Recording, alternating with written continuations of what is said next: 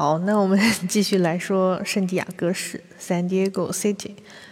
很多人呢更喜欢圣地亚哥的居住生活，那里也很富裕，气候环境好，然后也很安全。相对于洛杉矶来说，生活也很便宜，当然也是相对于洛杉矶来说。那有个最著名的高通公司 Quantum，就是那个开发 CDMA 网网络的，然后跟美国打官司的通讯巨头，好像他他们也是，呃。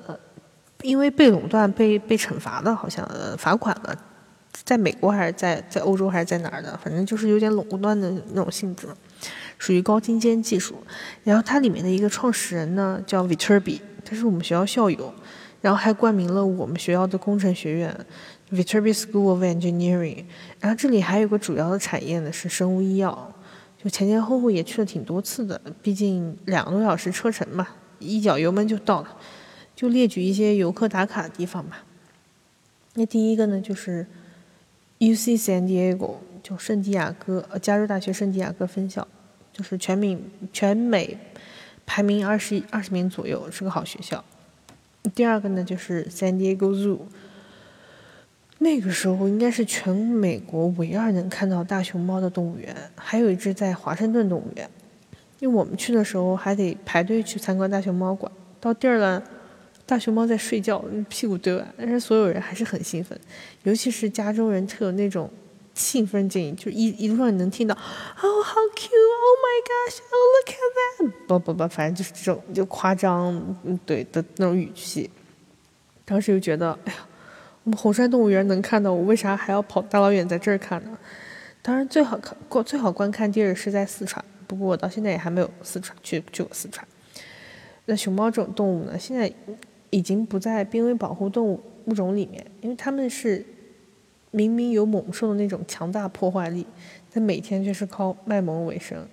就是它古时候还是蚩尤的坐骑，外号叫食铁兽。我记得好像 CCTV 还是哪个官媒，他们在脸书上有个账号，但是会有非常多的外国粉丝，因为他每天发的都是熊猫的视频，他是懂流量的。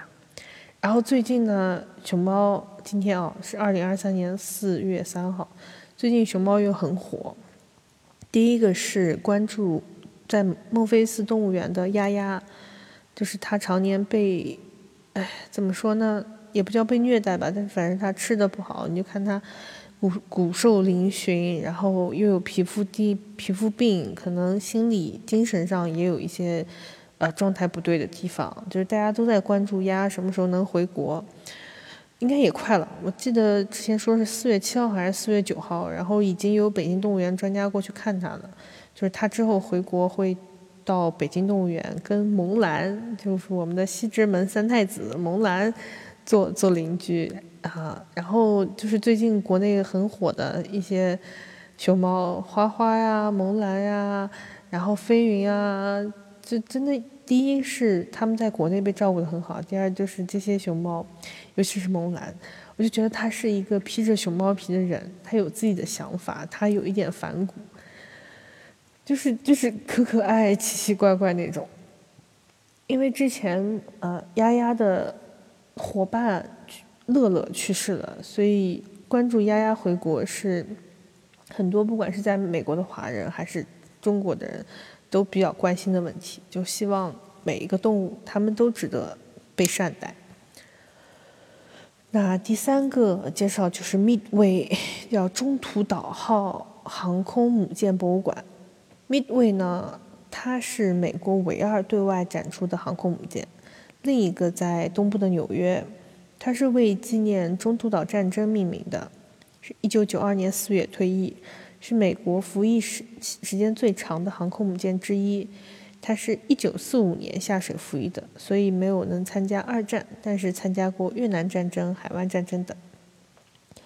我有不记得我有没有去参观过，但是我记得路过过，有一次跟老金还有 Veronica，我们当时在边上的意大利餐厅吃个饭，逛了一逛，然后想去航母的时候，下午四点多人家都快要关门了，就就没去成。第二次呢，也是带父母去玩的哦。本来是想带他们见识一下大航母，但是到那儿发现好多人排队，好像那天还是个周六，嗯，就劝退，好像也没有去。然后就去隔壁的胜利之吻，远处也能看到航母的外观就是了。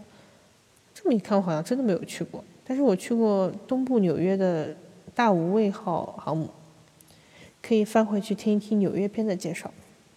然后航母的那个港口是可以坐轮渡观光的，就我们在富勒顿交换的时候，周末报了一个去圣地亚哥海洋公园的旅行团。早晨呢，带我们在港口坐轮渡观光，然后你在轮渡上看航母，就觉得自己是个小蚂蚁。那第四个呢，就是要介绍刚才提到的胜利之吻了，Victory Kiss。胜利之吻呢，也被称作是胜利日之吻、世纪之吻，是指当地时间一九四五年八月十四日，也就北京时间的八月十五日，发生在纽约时代广场的一幕亲吻。那个时候呢，日本宣布无条件投降，纽约民众纷纷走上街头胜庆祝胜利。一位水兵呢，在时代广场的欢庆活动中，直接就吻上了身旁的一位女护士。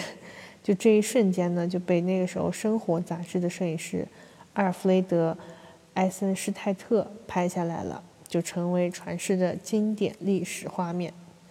这两个人是压根儿都不认识的。从那以后呢，每年的八月十四都有数百对男女在时代之吻、时代广场 （Times Square） 重现胜利之吻，以纪念二战结束。然后我当时在呃百度百科搜了一下，就是这张经典照片中的女主角呢，护士格雷塔·弗里德曼于二零一六年九月八日在美国弗吉尼亚州去世，享年九十二岁。然后男主角呢，乔治·门多萨在二零一九年二月十七日病逝，享年十五岁。他俩并不认识，也不是情侣，没有在一起，就是纯路人。第五个介绍就是 Balboa Park，巴波亚巴尔博亚公园。嗯，我当时就是为了写这个嘛，我我也在什么穷游马蜂窝上搜一搜，然后马蜂窝上有有一段介绍是这么好这么说的，我觉得很好。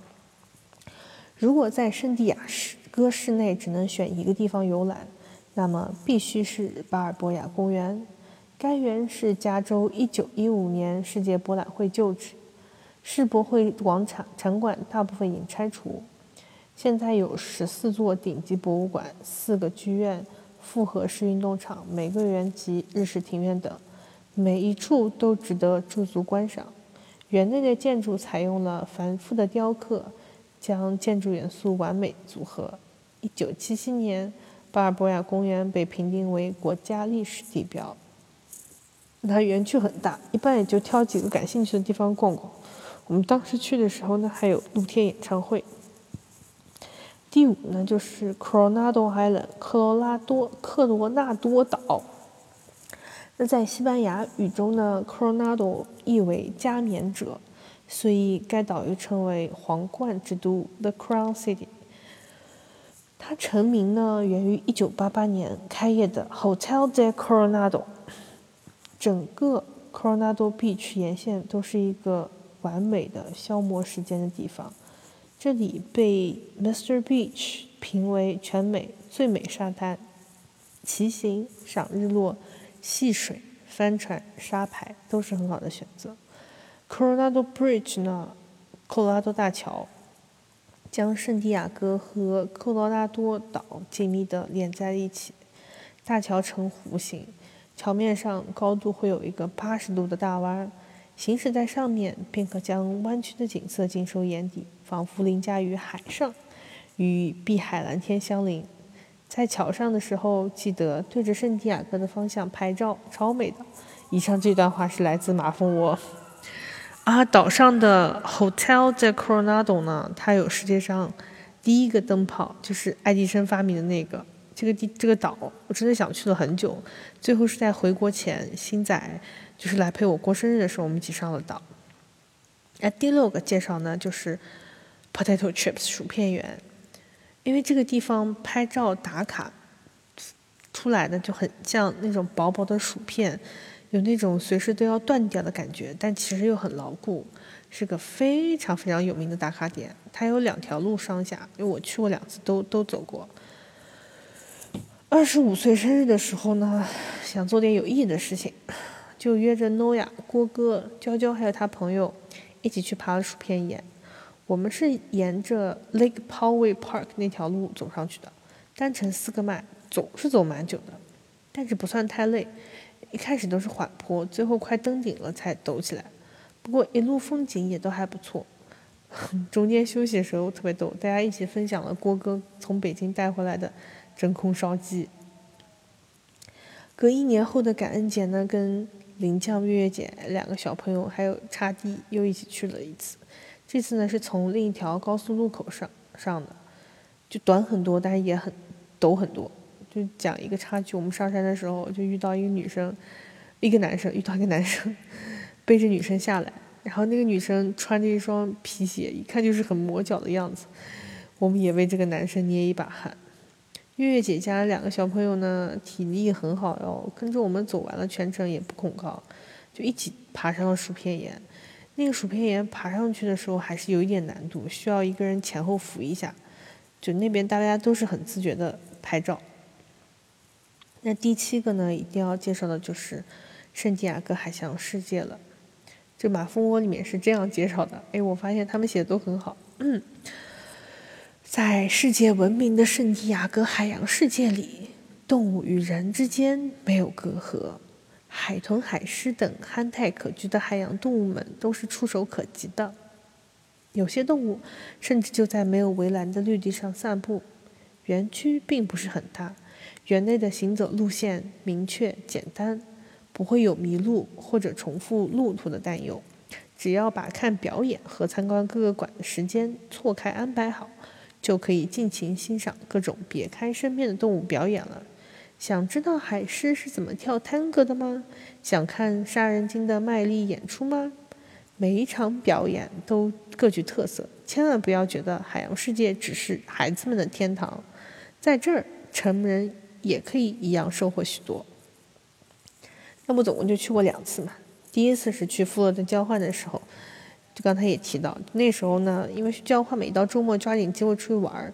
那时候跟贾总还有黄豆一起包了一个去海洋世界团，呃，黄豆说服我跟他一起去坐过山车。那时候第一次坐过山车，下来腿都是软的，以后再也不坐了。第二次呢是带父母去，就一大早我们去学校买票，之前那个 Universal Studio 的票也是在学校买的，就会便宜一些。然后再开车去 San Diego，那会儿开了一个小起亚，因为我自己车子 拿去了，拿撞被撞了，让他去修。就保险公司可以帮我租另外一辆车，就是可以 cover 修车这段时间通行。那海洋世界有这么几大看点吧。第一个是虎鲸、白鲸或者海豚的表演。虎鲸的表演，我记得应该在一五一六年以后取消就没有了，说是为了保护动物权益。但你对动物也得一视同仁吧？要取消全都取消是不是？但是只取消了虎鲸，其他动物都不是动物吗？不过也是难能可贵的表演，因为世界上没有几个地方都有。然后前排落座的话要慎重，因为鲸鱼会很调皮的往观众席上泼水，前排的观众要做好失身的准备。第二个就是小动物的表演，就是像动物话剧一样是有剧情的，不会有太多的旁白介绍，所以不懂英语也能看得乐呵，就可可爱爱，就各种小动物能想到的，猫啊、狗啊、鸟啊，嗯。第三个是海洋营救表演，和里面的海洋动物有海豚、有鸟类、有鹦鹉，表演人要会点杂技，就是才能那种上天入海。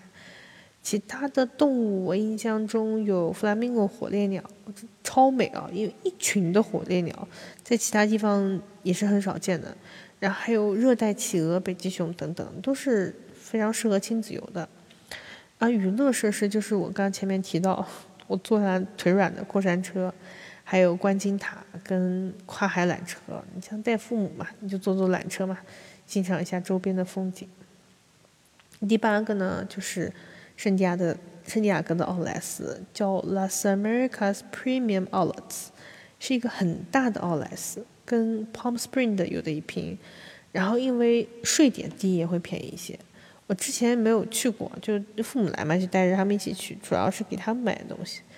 然后这个奥特莱斯呢，它跟墨西哥离得很近，沿着哎 I5 高速一直往南开，就是如果不从奥特莱斯那个口出来，就会一直开到墨西哥的提华纳。路上呢，并没有标识或者海关警察阻拦。墨西哥呢是敞开欢迎你去的，但是你回来就不一定了。之前听说有中国留学生不小心开去了墨西哥，去的时候好去，回来就不好回，因为美国海海关会查你的护照、I 二零之类文件，只能让同学来送护照。不过提华纳离得近也是有好处。很多人会去那里美国使馆续签自己快要过期的签证，提华纳是最近的选项。也有人会跑去加拿大续，顺便玩一圈。我顺便提一嘴墨西哥吧，原源于那年春假，我跟芳菲一起去的，是去了墨西哥城，还有坎昆，看到了太阳、月亮、金字塔和玛雅文明，又学了几句西班牙语，也不知道下一次去墨西哥什么时候。我原来墨西哥同事推荐过很多地方，因为我曾经呢为了还学过西班牙语，我还挺想去西班牙的，现在也忘得差不多了。那疫情现在已经消散了，希望早点我还是可以去到这些地方。OK，那再来一个结束语吧。耗时将近三年的时间，终于把过去这些地方都介绍完了。这前前后后得有六七万字了，就是整个的文稿，也算是完成了一件大事。中间呢还有一些瑕疵不对的地方，就就先这样吧。也是对自己二十岁时候的一大半的光阴的一个总结。那如果你听到了这里，感谢你的聆听，还有对我这个第一次讲播客新人的包涵。祝你生活愉快，天天开心。